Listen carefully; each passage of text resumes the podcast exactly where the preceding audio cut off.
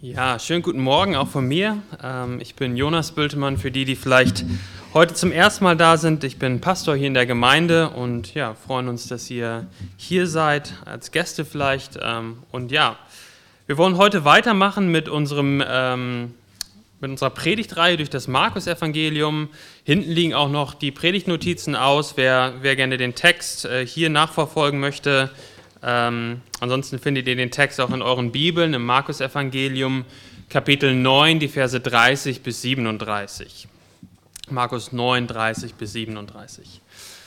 Letzten Mittwoch äh, nach dem Gebetskreis ähm, sind Paige und ich noch essen gegangen ins Enchilada. Ich hatte Geburtstag und das war sehr schön. Die Kinder ähm, und die, die Mama von Paige, die ja da ist, sie hat die Kinder aufgepasst und wir haben schön gegessen im Enchilada und es war sehr voll.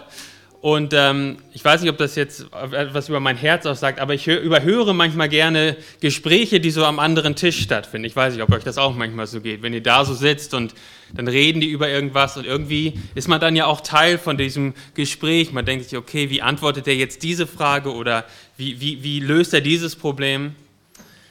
Und neben uns am Tisch, Paige war gerade auf Toilette und hatte nichts zu tun und dann habe ich da mal mit reingehört in dieses Gespräch.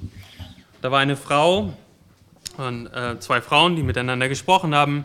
Die eine Frau war in einer Beziehung mit einem Mann, aber sie war sich nicht so sicher, ob sie diese Beziehung weiterführen sollte oder beenden sollte. Und ihre Freundin hat versucht zu helfen und sie hat gesagt, was im Denken dieser Welt sehr viel Sinn macht. Sie hat gesagt, es ist ganz einfach zu entscheiden du diese Beziehung beenden solltest oder nicht. Frage dich einfach, ob er mehr von dir fordert, als er dir gibt. Macht er dich mehr glücklich oder musst du mehr geben, als dass du von ihm zurückbekommst? Und diese Antwort macht Sinn in dieser Welt. Der Glaube dieser Welt, in dem dieses Gespräch Sinn macht, ist nicht der christliche Glaube. Es ist der Glaube, wo das eigene Ich im Zentrum steht. Diese Aussage macht Sinn, wo das Wichtigste in dieser Welt nicht Gott ist, sondern ich. Wo Gott vielleicht sogar existiert, aber Gott ist höchstens der Diener meiner Wünsche. Am Ende des Tages geht es um mich. Und alle Beziehungen, alles, was ich tue, muss sich dem unterordnen. Es muss meinem Glück dienen. Es muss mir helfen und mich weiterbringen. Aber Menschen heute sind nicht glücklicher als früher. Was wir viel mehr sehen heutzutage ist, dass, dass wir merken, wie unser Leben ein bisschen so ist wie Pudersand, den man aufnimmt im, im Sandkasten. Man nimmt es auf und merkt, man kann es nicht festhalten, es, es zerrinnt zwischen den Fingern. jedes Mal, wenn ich schlafen gehe, und wieder aufstehe, ist wieder ein bisschen weniger Sand in meiner Sanduhr und ich muss versuchen, das Glück dieser Welt zu finden. Wehe denen dann, die mich sich mir entgegenstellen, um meinem Glück, um meiner Freude in den Weg stellen, die mehr von mir fordern, als mir geben. Aber die Bibel und auch unser Text heute, Jesus ruft uns auf, ihm nachzufolgen und Diener zu werden. Uns selbst zurückzunehmen und anderen zu dienen. Uns selbst zu verleugnen und das Kreuz auf uns zu nehmen. Das höchste Ziel, das Größte, was du im Reich Gottes tun kannst, ist ein Diener Gottes zu sein und ein Diener der Menschen. Und in unserem Text heute begegnen wir den Jüngern, die zwar Jesus irgendwie nachgefolgt sind, sie haben sogar Menschen gedient, sie haben sogar großartige Dinge äh, für Jesus getan. Aber wir sehen, dass Jesus doch auch für die Jünger nur ein Werkzeug gewesen ist, wie sie das bekommen konnten, was sie eigentlich wollten. Anerkennung vor den Menschen, Macht und Ruhm. Am Ende des Tages, so sehen wir das bei den Jüngern hier, ging es nicht um Jesus, sondern um sie selbst. Und Jesus macht dann ganz deutlich, dass sein Reich, das Reich Gottes, ganz anders funktioniert als diese Welt. Nachfolge Jesu und besonders ein, auch ein Leiter im Reich Gottes zu sein, bedeutet von Herzen ein Diener zu sein, den schweren Weg zu gehen und mehr zu geben, als zu bekommen. Das ist ja, nochmal, es ist ganz anders, als diese Welt funktioniert. Hier ist es eigentlich immer, am Anfang dient man vielleicht, aber dann geht man hin zum Bestimmen. Am Anfang ordnet man sich vielleicht jemandem unter und hört auf jemanden, aber dann irgendwann steigt man vielleicht die Karriereleiter hoch genug auf und dann dient man nicht mehr, dann darf man bestimmen. Im Reich Gottes ist aber der aufrichtige Diener derjenige, der den höchsten Rang im Reich Gottes hat. Wir werden nie sozusagen unseren Schulabschluss aus der Schule des Dienens machen, um dann weiterzugehen und größere Dinge im Reich Gottes zu machen. Zu dienen, selbstlos zu dienen, ist das Ende und das Höchste und das Ziel, was wir als Christen tun können, als Jünger Jesu tun können. Lasst uns gemeinsam den Text lesen aus Markus 9, Verse 30 bis 37. Markus 9, die Verse 30 bis 37. Und sie gingen von dort weg und zogen durch Galiläa. Und er wollte nicht, dass jemand erfuhr, es jemand erfuhr. Denn er lehrte seine Jünger und sprach zu ihnen, der Sohn des Menschen wird in die Hände der Menschen ausgeliefert. Und sie werden ihn töten. Und nachdem er getötet worden ist, wird er am dritten Tag auferstehen. Sie aber verstanden das Wort nicht und fürchteten sich, ihn zu fragen. Und er kam nach Kapernaum, und als er zu Hause angelangt war, fragte er sie, was habt ihr unterwegs miteinander verhandelt? Sie aber schwiegen, denn sie hatten unterwegs miteinander verhandelt, wer der Größte sei. Und er setzte sich und rief die Zwölf und sprach zu ihnen, wenn jemand der Erste sein will, so sei er von allen der Letzte und aller Diener. Und er nahm ein Kind und stellte es mitten unter sie. Und nachdem er es in die Arme genommen hatte, sprach er zu ihnen, wer ein solches Kind in meinem Namen aufnimmt, der nimmt mich auf. Und wer mich aufnimmt, der nimmt nicht mich auf, sondern den, der mich gesandt hat. Ich glaube, der Hauptgedanke hier in diesem Text ist, ist folgender. Das Leben eines Jüngers, das Leben eines Jüngers und besonders eines Leiters im Reich Gottes soll durch aufrichtiges, ehrliches, selbstloses und hingegebenes Dienen charakterisiert sein. Nicht davon, wie er das Reich Gottes für seine eigenen Interessen nutzen kann. Wir wollen uns das Ganze in drei Punkten anschauen. Wir wollen das Problem einmal identifizieren. Das Problem ist, ich bin der Erste und das Wichtigste. Und wollen wir gucken, wie Jesus das Problem adressiert. Er sagt, sei ein Diener und der Letzte. Und als drittes werden wir sehen, wie Jesus das Problem dann noch illustriert, diene den Letzten in der Gesellschaft. Wo befinden wir uns im Markus-Evangelium? Nun, wir sind in diesem zweiten Teil vom Markus-Evangelium, wo die, der Anspruch von Jesus, der Messias, der Sohn Gottes zu sein, in Frage gestellt wird wo der Sohn Gottes stirbt und was wir eben auch in der, in der Kindergeschichte gehört haben, die Frage nun, was ist jetzt ein toter Messias, wie kann der retten? Sein Anspruch wird in Frage gestellt, aber dann durch die Auferstehung bestätigt. Er ist wirklich der Messias, der Sohn Gottes, ganz Gott und ganz Mensch und der Retter aller, die an Jesus glauben. Und es ist interessant, am Anfang von diesem zweiten Teil lehrt Jesus dreimal, dass er sterben und auferstehen wird. Wer eine Bibel vor sich hat, kann, sich das, mal, kann das mal mit aufschlagen. Kapitel 8, 31 bis 32. 31 bis 33, das ist die, ihr seht ja auch die Überschrift in euren Bibeln, die erste Ankündigung von Jesu Leiden. Und dann in 9, 30 bis 32, den Text von uns heute, da seht ihr die Überschrift, die zweite Ankündigung von Jesu Tod und Auferstehung. Und dann in Kapitel 10, 32, und 4, 32 bis 34 nochmal, und da die Überschrift, die dritte Ankündigung von Jesu Tod und Auferstehung. Jesus wollte, dass die Jünger genau, also dass die Jünger diesen zentralen Aspekt der Lehre Jesu verstehen. Jesus muss sterben und er wird auferstehen aus den Toten. Und dann ist es interessant, jedes Mal, wenn er ankündigt, dass er stirbt, sterben wird und auferstehen wird, im Anschluss daran lehrt Jesus seine Jünger, was es bedeutet, ihm nachzufolgen. In Kapitel 8, dort lesen wir direkt im Anschluss, wer mir nachkommen will, der verleugne sich selbst. Hier in unserem Text, nach der zweiten Leidensankündigung, wenn jemand der Erste sein will, so sei er von allen der Letzte und aller Diener.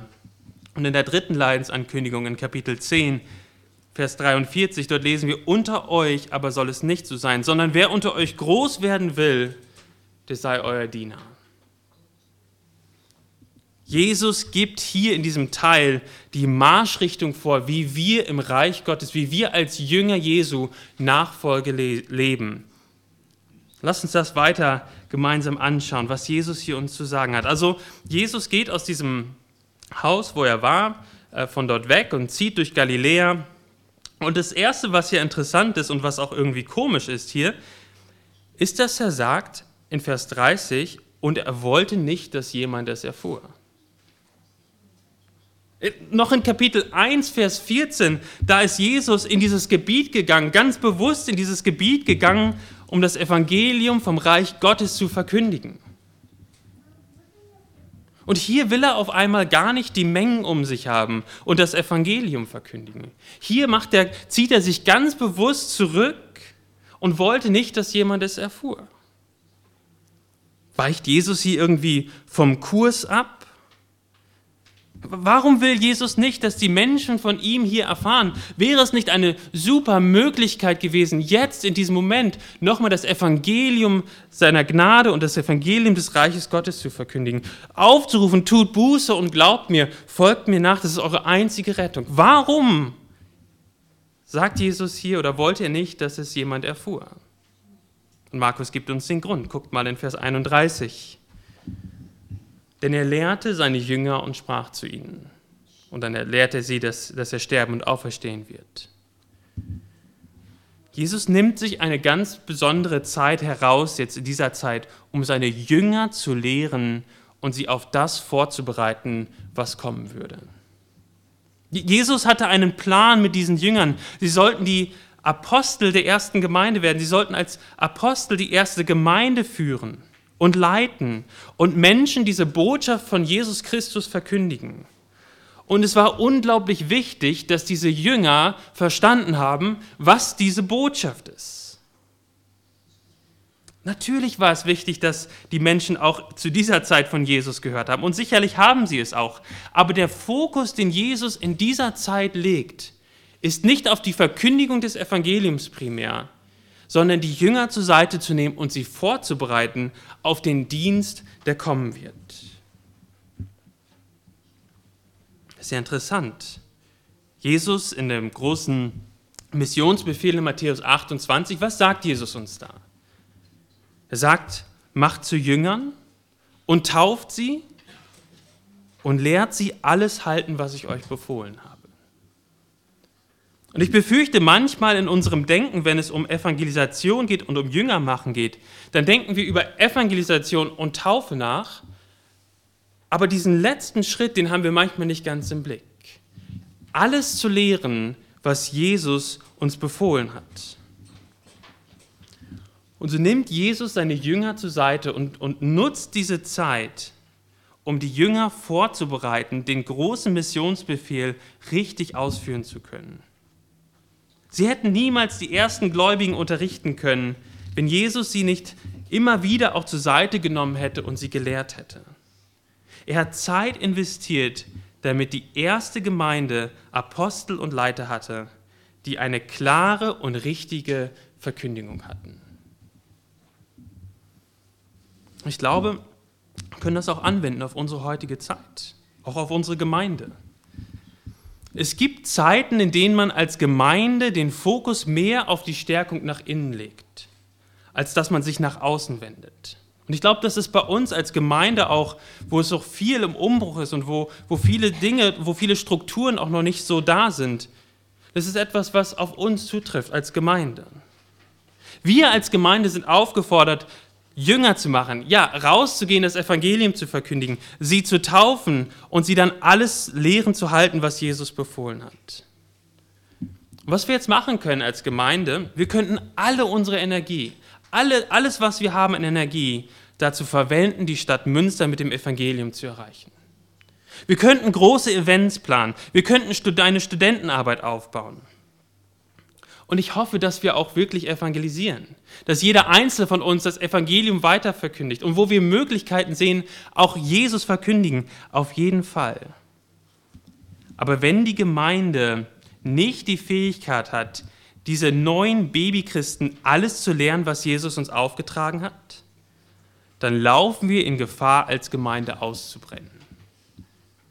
Und deswegen ist es ganz wichtig, dass wir, so wie Jesus das hier bei den Jüngern macht, auch die Gemeinde, die inneren Strukturen der Gemeinde stärken, damit wir fähig sind, robust sind, auch neue Christen, die Babychristen aufzunehmen und sie zu lehren, alles zu halten, was Jesus uns befohlen hat. Nochmal, ich meine nicht entweder oder, versteht mich nicht falsch. So, jetzt machen wir Gemeinde, wir, wir sagen nichts mehr von, nach draußen von Jesus. Aber unsere Energie und unser Fokus im Moment liegt eher, zeigt eher nach innen. Dass wir Strukturen haben, wo, wo, wo, wo wir als Christen regelmäßig mit der Lehre Jesu konfrontiert werden, wo wir, wo wir im Glauben wachsen und wo Strukturen da sind, dass die ganze Gemeinde, dass die, ich sag mal im, im Bild gesprochen, die geistliche Temperatur der Gemeinde wächst. Und wenn dann ein Babychrist dazukommt, ein neuer Christ, dann ist er wie das Stück Eis im heißen Tee. Ja, unsere Kinder, die trinken, äh, trinken gerne Tee aber es ist natürlich viel zu heiß. Äh, man, man macht das heiße Wasser rein in ihre kleinen Tassen und dann schmeißen wir immer einen Eiswürfel rein. Ja, nach einem Eiswürfel, wenn der weg ist, dann können sie das trinken.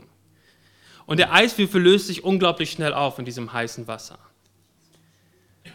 Und das Ziel für uns als Gemeinde ist, Gemeinde so zu leben, dass die geistliche Temperatur in der Gemeinde unter uns allen heiß ist und wächst. Und wenn ein neuer Christ dazukommt, ein Babychrist, und hier wie ein Eiswürfel reinfällt, dass er sich sozusagen auflöst und, und aufsaugt, nicht nur am Sonntag, sondern auch in der Woche. Dass, dass, dass, dass wir alle gemeinsam, nicht nur die Ältesten oder die Leiter und, und die Prediger lehren, sondern jeder Einzelne seine Aufgabe wahrnimmt, ähm, diesen neuen Christen zu helfen, im Glauben zu wachsen. Und die Strukturen der Gemeinde und das, was wir, dass wir die, die, die Sachen, die wir auch in, in ja, die, die wir versuchen zu bauen, die dienen letztendlich dazu, dass der Tee bei uns immer heiß bleibt, im Bild gesprochen. Und wisst ihr, wann das, wie das passieren wird und mehr und mehr passieren wird für uns als Gemeinde? Wenn wir das, was Jesus hier sagt, in seinem Wort, aber auch ganz besonders hier in diesem Evangelium, in dem Sterben und der Auferstehung Jesu, wenn diese zentrale Botschaft durch alle Bereiche des Lebens unserer Gemeinde durchstrahlt. Wenn wir es anwenden, das Evangelium, in jeden Bereich, in jedes Problem unseres Herzens.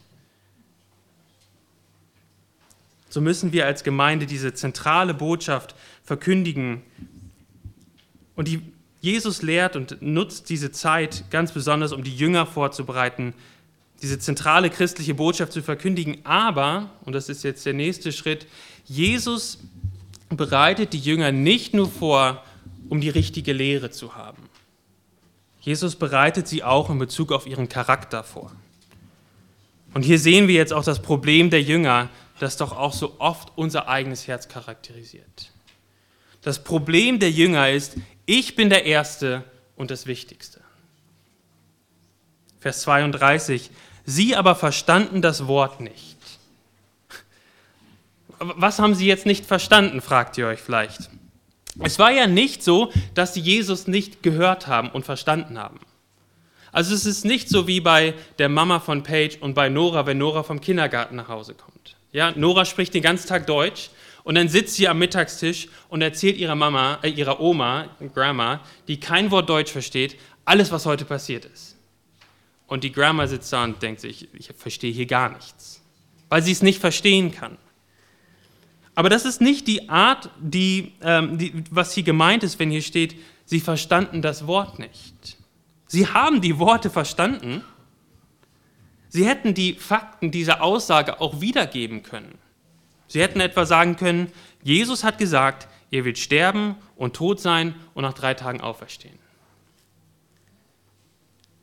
was dieses Wort meint, sie verstanden das Wort nicht, heißt, dass es für sie absolut unverständlich war, wie der Messias sterben könnte. Sie konnten diese Aussage nicht verarbeiten. Sie hatten keine Kategorie in ihrem Denken für diese Aussage. Ein toter Messias unmöglich. Und auch bei der Auferstehung wissen wir, dass die Juden die Hoffnung hatten auf eine Auferstehung, wo alle Toten auferstanden stehen würden. Aber die Hoffnung, dass ein einzelner Mensch vor dieser Auferstehung der Toten auferstehen wird, das war für, auch für die Jünger damals total unverständlich. Diese Kategorie so zu denken, hatten sie überhaupt nicht. Wir sehen das ja auch, dass sie die Aussage schon verstanden haben. Sie überlegen dann, ob sie Jesus nochmal fragen sollten. Seht ihr das in Vers 32? Sie verstanden das Wort, verstanden das Wort nicht und sie fürchteten sich, ihn zu fragen. Sie, sie fürchteten sich zu fragen, Jesus, hilf uns das mal zu interpretieren. Was meinst du denn eigentlich damit? Und, und, und warum fürchten sie sich? Oder, ähm, oder warum machen sie es nicht? Warum fragen sie Jesus nicht? Weil sie Angst haben.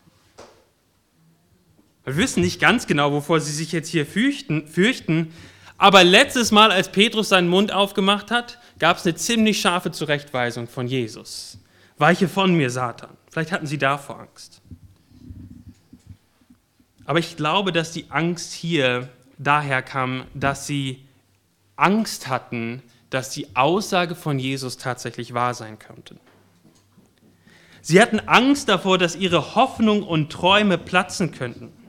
Sie hofften doch in, auf ein irdisches Reich, mit einem irdischen Jesus, der in Jerusalem regiert. Und wer, wenn nicht die Jünger, sollten die besten Plätze am Hof des Königs Jesus bekommen?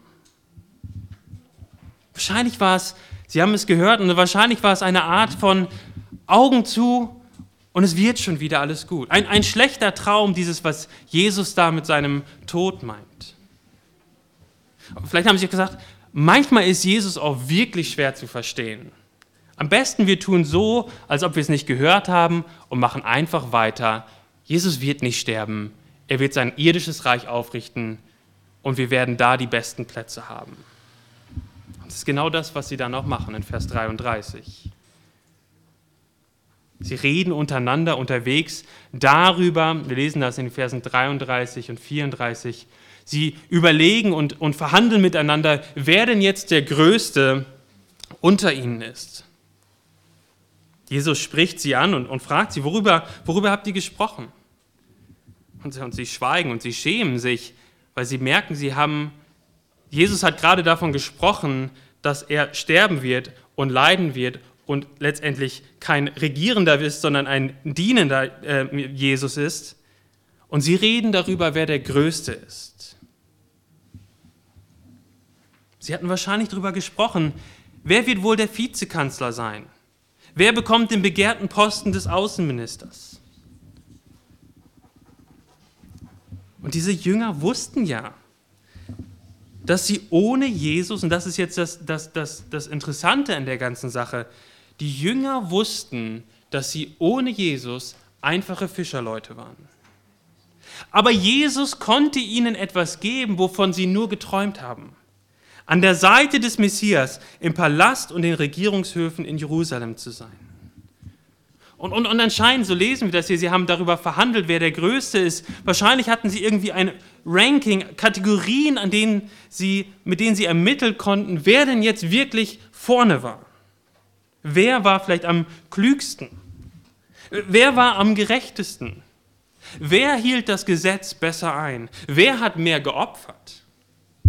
Vielleicht hat der eine gesagt, ich habe eine Frau und ein Boot und drei Kinder zu Hause zurückgelassen, um Jesus in seinem Dienst zu begleiten.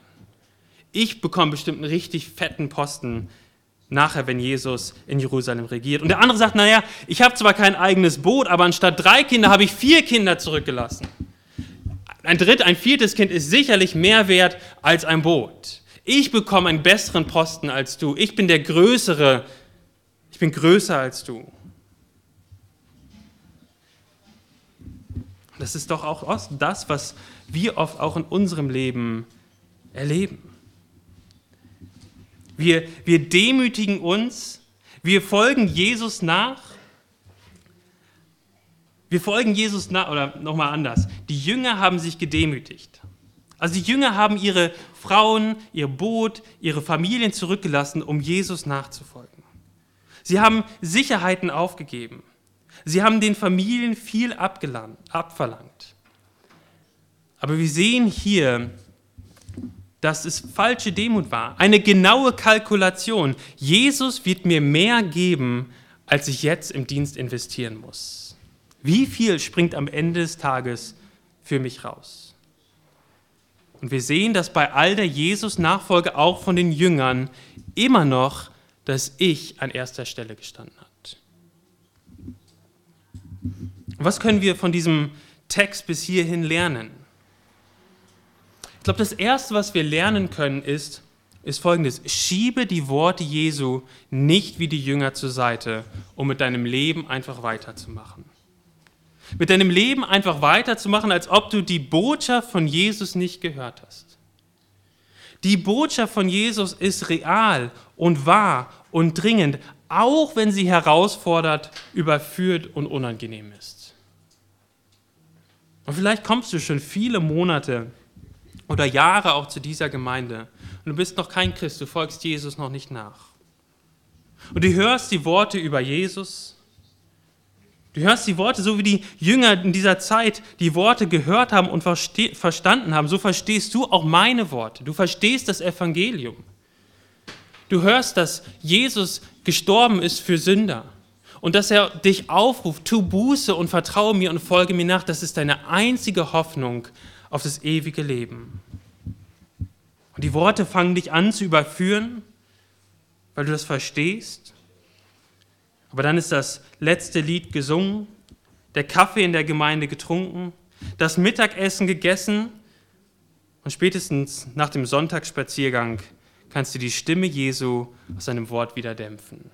Holst einmal tief Luft und sagst, naja, das wird schon alles wieder. Das, was Jesus da gesagt hat möchte ich warnen. Schiebe die Worte von Jesus nicht zur Seite, so wie die Jünger das gemacht haben, sondern demütige dich unter die Worte von Jesus und höre auf ihn. Oder auch wenn du Christ bist und du hörst die Worte in der Predigt und, und Jesus überführt dich mit einem Wort. Und du merkst, nein, da, da muss ich wirklich Buße tun oder umkehren. Dann, dann schieb das nicht weg, wie die Jünger das gemacht haben sondern demütige dich und höre auf Jesus. Das ist das Erste, was wir lesen können, lernen können. Lass uns die Worte Jesus, die herausfordernd sind, nicht wegschieben wie die Jünger. Und das Zweite, was wir lernen können, ist, prüfe dein eigenes Herz anhand dieses Textes. Prüfe dein eigenes Herz anhand dieses Textes. Wann hast du das letzte Mal in der Gemeinde oder anderen Menschen gedient? Überleg mal. Vielleicht bei den Kindern oben in der Kinderstunde. Oder hier vorne durch Predigt oder Gottesdienstleitung, Musik, die Technik. Du hast der Gemeinde vielleicht gedient, indem du einen Kuchen gebacken hast oder die, die Räumlichkeiten sauber gemacht hast. Du hast vielleicht deiner Ehefrau oder deinem Ehemann gedient letzte Woche. Deinen Kindern gedient letzte Woche. Überleg mal, wo hast du das letzte Mal in der Gemeinde oder anderen Menschen gedient? Und wann hast du dann das letzte Mal gedacht, mir wurde nicht angemessen für meinen Dienst gedankt? Ich gebe und gebe und gebe, aber bekomme so wenig zurück. Ich habe es jetzt auch mal verdient, mich zurückzulegen ich habe jetzt genug gedient. Ich habe mein Soll Erfolg, äh, mein Soll, Soll erfüllt. Und merkt ihr, wenn wir so über Dienst in der Gemeinde und auch an anderen Menschen denken, dann machen wir einen Preis, dann, dann schreiben wir ein Preisschild an unseren Dienst. Ich diene, damit ich mich gut fühle. Ich diene, um Anerkennung zu bekommen. Ich diene, damit andere mich gut behandeln. Ein aufrichtiger Diener sagt nicht, na jetzt habe ich so viel gedient und es erfüllt mich einfach nicht mehr. Ich höre jetzt auf, weiter zu dienen. Oder niemand dankt mir für den Dienst, den ich tue. Ich höre jetzt auf damit.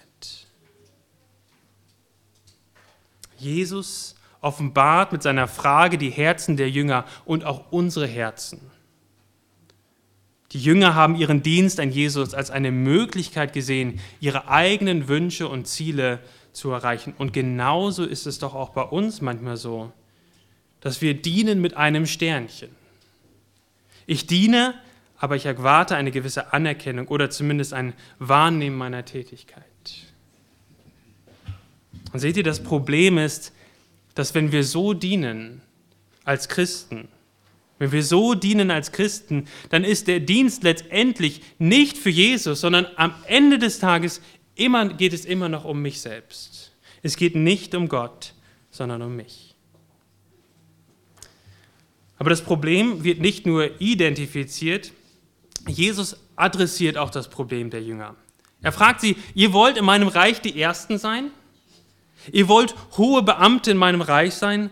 Dann fangt an zu dienen. Seid echte Diener. Das ist unser zweiter Punkt, das Problem adressiert. Sei ein Diener und der Letzte. Jesus in Vers 35 lesen wir das, setzt sich hin und er krempelt das Denken der Jünger voll um.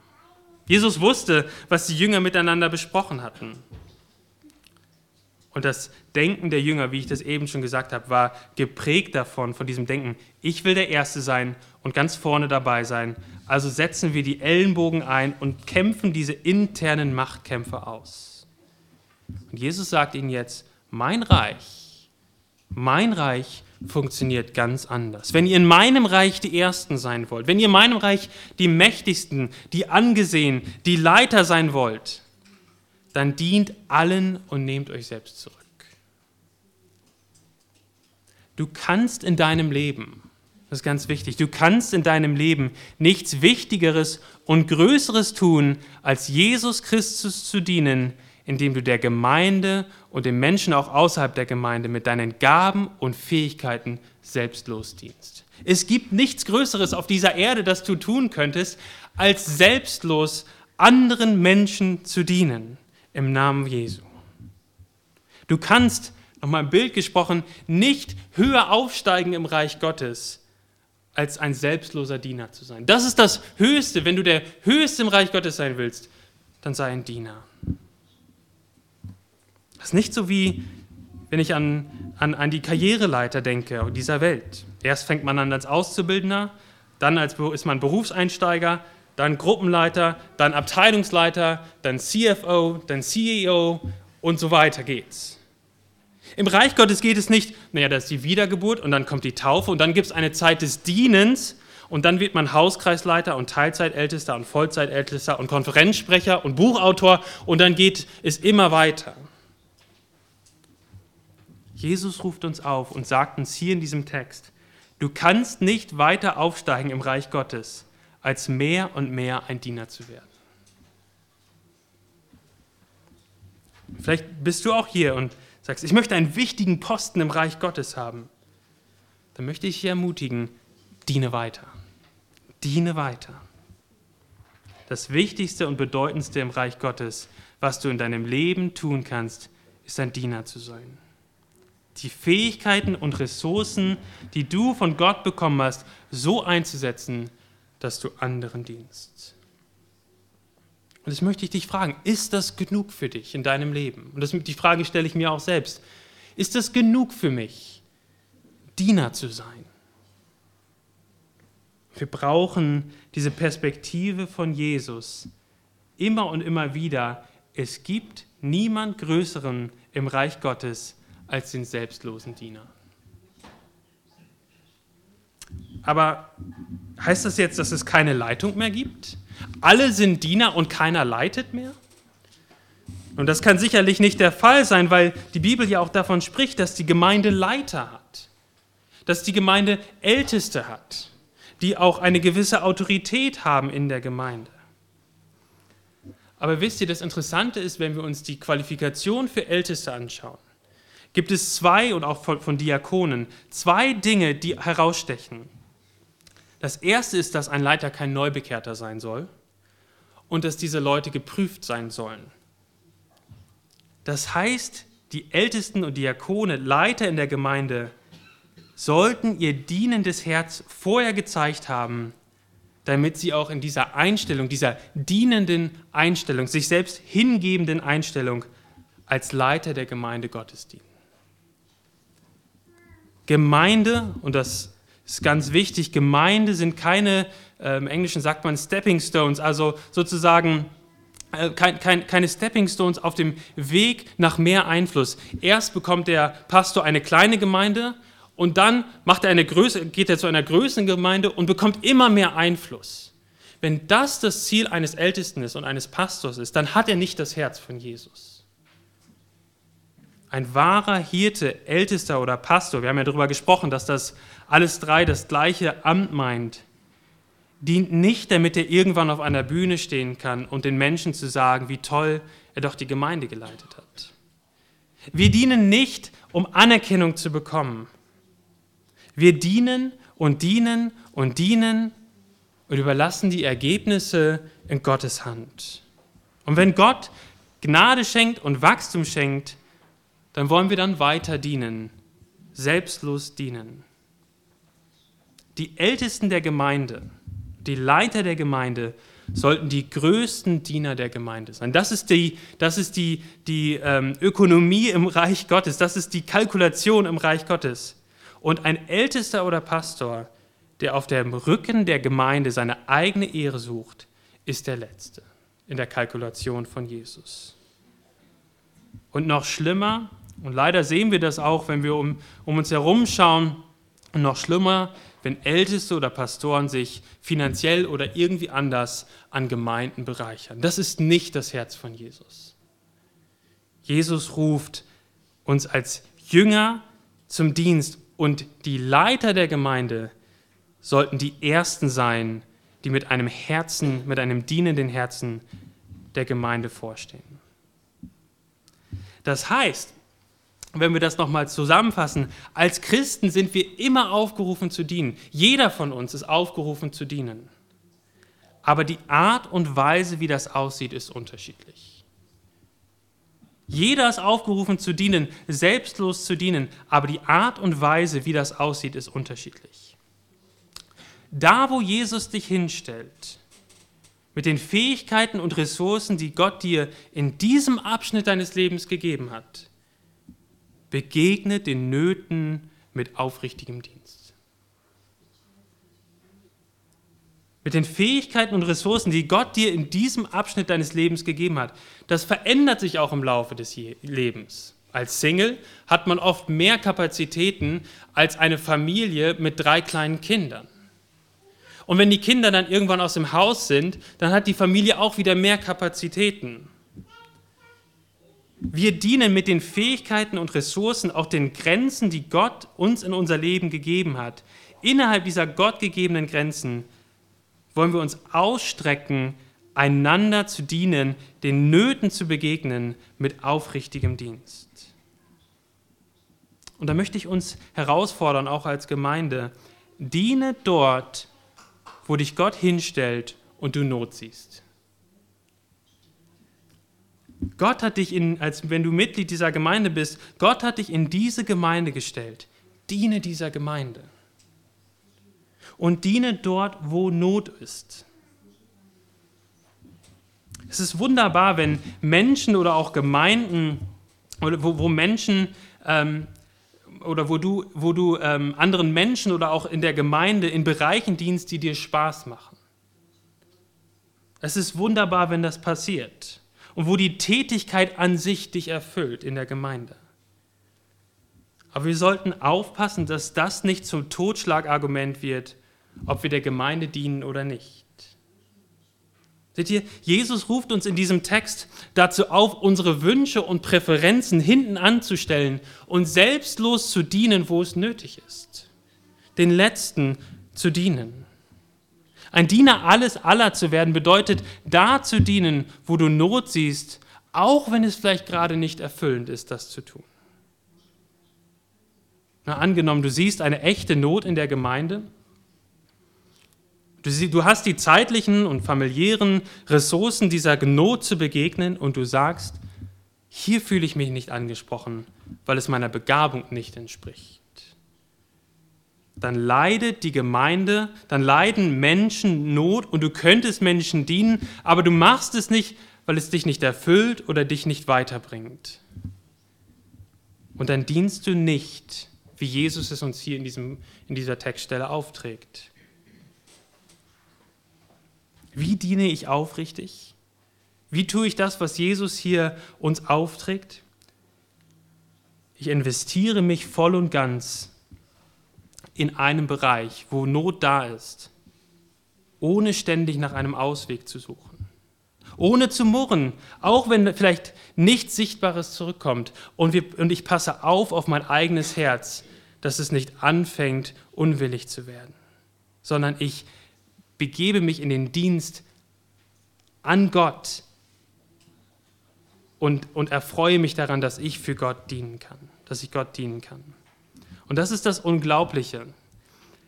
Wenn du so aufrichtig dienst, ohne etwas zurückzuerwarten, ob jemand es sieht oder nicht, dann dienst du dem König der Könige, Jesus Christus selbst. Und Jesus sagt, und das lesen wir jetzt in den nächsten zwei Versen, nächsten drei Versen, du dienst Gott dem Vater selbst. Das Kind, was Jesus dann, das ist unser dritter Punkt, diene den Letzten der Gesellschaft. In Vers 35 sehen wir, wie Jesus ein Kind in die Mitte stellt und er nimmt das Kind auf den Arm und sagt in die Runde der Jünger, wenn ihr ein solches Kind in meinem Namen, also an meiner Stelle aufnimmt, das heißt diesem Kind dient, dann dient ihr mir. Er sagt nicht nur, nicht nur mir, dann nehmt ihr nicht nur mich auf, dient ihr nicht nur mir, sondern ihr dient dem Vater im Himmel. Und wenn wir an Kinder denken in der damaligen Zeit, Kinder waren etwas, die niemandem in der Gesellschaft etwas wieder ähm, äh, geben konnten. Kinder hatten die unter, den untersten Rang in der Gesellschaft. Sie waren unwichtig. Sie konnten nichts beitragen zur Gesellschaft. Sie mussten betreut und beaufsichtigt werden. Sie waren quasi in gewisser Weise noch nicht volle Menschen, weil sie noch nicht in der Lage waren, selbstständig über ihr Leben zu bestimmen. Wer einem Kind gedient hat, hat nichts zurückbekommen. Und Jesus sagt, ihr wollt die Größten sein in meinem Reich? Dann dient aufrichtig. Guckt nicht danach, welcher, welcher Dienst euch am meisten bringt. Verhandelt nicht darüber, sondern dient diesen Letzten, diesen Kleinen, die euch nichts wieder zurückgeben können, durch den ihr keinen sozialen Status irgendwie erlangen könnt. Dient diesen Menschen. Dient den Menschen im Namen Jesu, die euch nichts zurückgeben können. Deswegen möchte ich, möchte ich uns auch herausfordern heute Morgen, da zu gucken, dahin zu gucken, wo Not ist und zu suchen, wo, wo, wo, ja, wo, wo, wo es Not gibt und wo vielleicht, wo vielleicht niemand das sieht, wo ich da diene. Und zu sagen, und vielleicht, vielleicht Menschen zu dienen, die niemand, wo, wo, wo das nicht, wo das dann nicht sozusagen dazu führt, dass ich irgendwie im Mittelpunkt stehe, zu sagen, da investiere ich mich, da diene ich, auch wenn ich nichts zurückbekomme. Und dann, und dann kommt die Erfüllung im Dienst nicht von der Tätigkeit selbst. Seht ihr das in diesem Text? Die Erfüllung im Dienst, im Dienen, auch wenn niemand es sieht, kommt daher, dass man Gott was für ein riesiges Privileg ist es, dass ich, dass ich, dass wir als Gemeinde Gott dienen dürfen. Das ist das, was mich erfüllt in meinem Dienst, ob es Menschen sehen oder nicht, ob Menschen es bestätigen oder loben oder nicht, ob ich sogar die Tätigkeit liebe oder nicht, die ich gerade tue. Die Frage ist, oder, oder die Erfüllung, die ich bekomme, indem ich, indem ich diesen Dienst tue, den niemand sieht, ist, dass ich weiß, dass Gott es sieht und dass ich diesen, diesen Dienst tue, als ob ich ja, als ob, ich, als ob ich Jesus aufnehme, als ob ich den Vater aufnehme, als ob ich ihnen diene. Ein bisschen so wie ein Diener am Königshof. Selbst der unterste Diener, der Sklave am Königshof, hatte damals einen gewissen Stolz, ein Teil von diesem Königreich zu sein. Er durfte dem großen König damals dienen. Aber der Unterschied natürlich zu einem, zu einem Diener in irgendeinem großen Königreich ist, dass der, dass der, dass der irdische König diesen, diesen kleinen Diener wahrscheinlich nie sehen wird. Aber unser König, König Jesus, übersieht es nie, wenn wir ihm dienen, indem wir unser Leben für die Geringsten aufopfern. Wenn du selbstlos dienen wirst, dann wirst du einmal die Worte von Jesus hören aus, dem Matthäusevangelium. Recht so, du guter und treuer Knecht, du bist über wenigem treu gewesen, ich will dich über vieles setzen, geh ein in die Freude deines Herrn. Das sind die Worte, die ich auch hören will am Ende meines Lebens. Nicht, ob mich jemand gelobt hat oder ob ich eine besonders tolle Tätigkeit getan habe, die mich besonders erfüllt, sondern ich möchte am Ende diese Worte von Jesus hören. Recht so, du guter und treuer Knecht. Und so möchte ich dich ermutigen. Vielleicht bist du heute Morgen hier und du guckst zurück in die letzten Wochen und Monate. Und in deinem inneren Kopf geht, geht folgender Dialog vor. Ich gebe und gebe und gebe und gebe. Ich habe keine Lust mehr, auch keine Kraft mehr zu geben. Ich will jetzt mal an der Reihe sein. Dann, dann erinnere dich an diesen Text. Dann erinnere dich an diesen Text. Es gibt nichts Größeres in diesem Leben, als denen zu dienen, die dir nichts zurückgeben können. Warum? Warum gibt es nichts Größeres? Weil du in deinem unscheinbaren, unbedeutenden Dienst an unbedeutenden Menschen direkt dem lebendigen Gott dienst. Mach weiter. Weiter im Dienst. Freue dich an dieser Ehre, im Reich Gottes zu dienen. Die Eltern unter uns, die ihren Kindern dienen. Macht euch das bewusst. Ihr dient Gott, indem ihr euer Leben für eure Kinder aufopfert. Dient weiter mit Freude. Vielleicht auch hier in der Gemeinde, du fragst dich, ob es denn überhaupt Sinn macht, sich weiter einzubringen. Es kostet so viel, man bekommt so wenig. Auch da, du dienst dem König des Universums, indem du die Toiletten sauber machst und Kaffee kochst und was auch immer du in dieser Gemeinde tust als Dienst. Mach weiter. Freu dich daran, du darfst Jesus, deinem König, dienen. Und eine letzte Anwendung aus diesem Text ist mehr eine Herausforderung zum Nachdenken. Wer sind die Letzten und Vergessenen und die Menschen in Not? In dieser Gemeinde, aber auch darüber hinaus, in dieser Gesellschaft. Wer sind die Letzten, die Vergessenen und die Menschen in Not? Diejenigen, die uns nichts zurückgeben können. Ich denke an unsere Kinder in der Gemeinde, von denen wir ja so viele haben, für die wir so dankbar sind. Da gibt es eine echte Not in unserer Gemeinde für Mitarbeiter im Kinderbereich.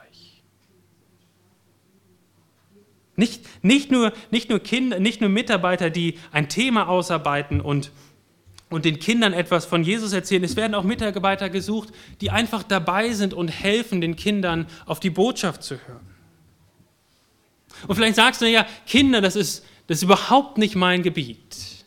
Das kann ich eigentlich gar nicht.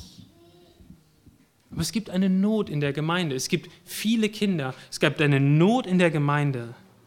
Wäre es vielleicht, wär's vielleicht ein, ein, ein Ort, wo du dienen kannst?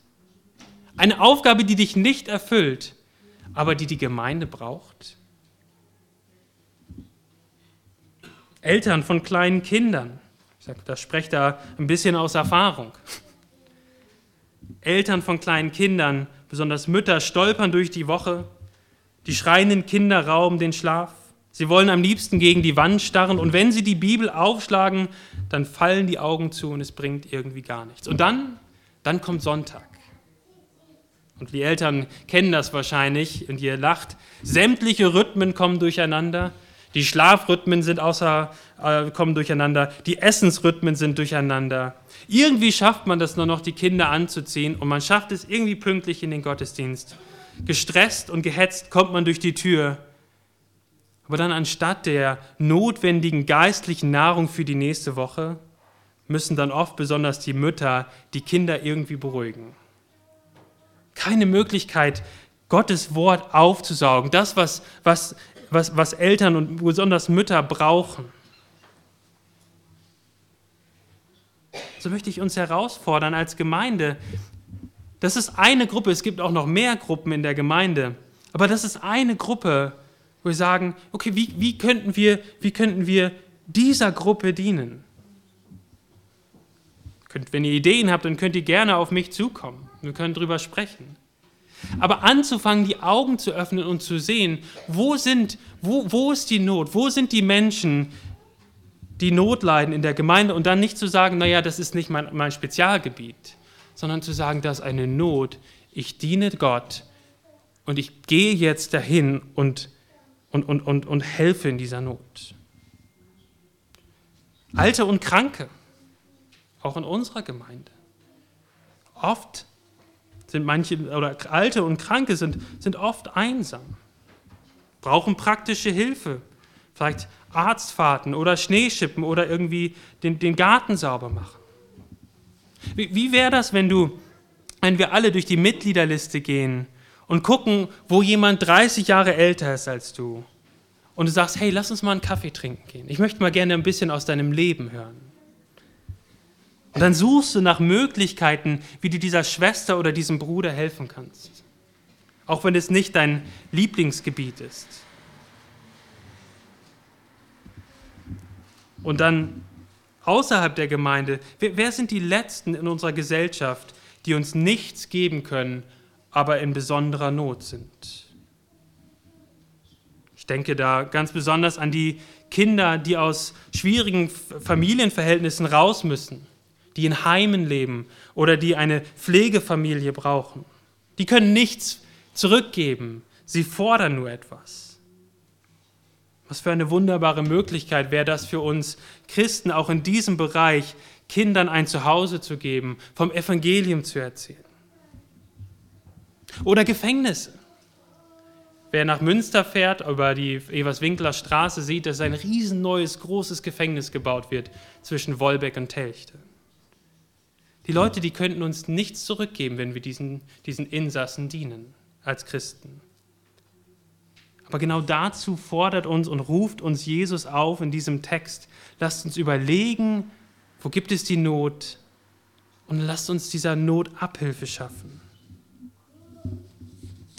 Und letzte Woche saßen drei Obdachlose vor unserer Haustür hier. Und es war für mich unglaublich ermutigend zu sehen, wie wir als Gemeinde diesen Menschen begegnet sind. Jemand ist auf sie zugegangen und hat sie eingeladen.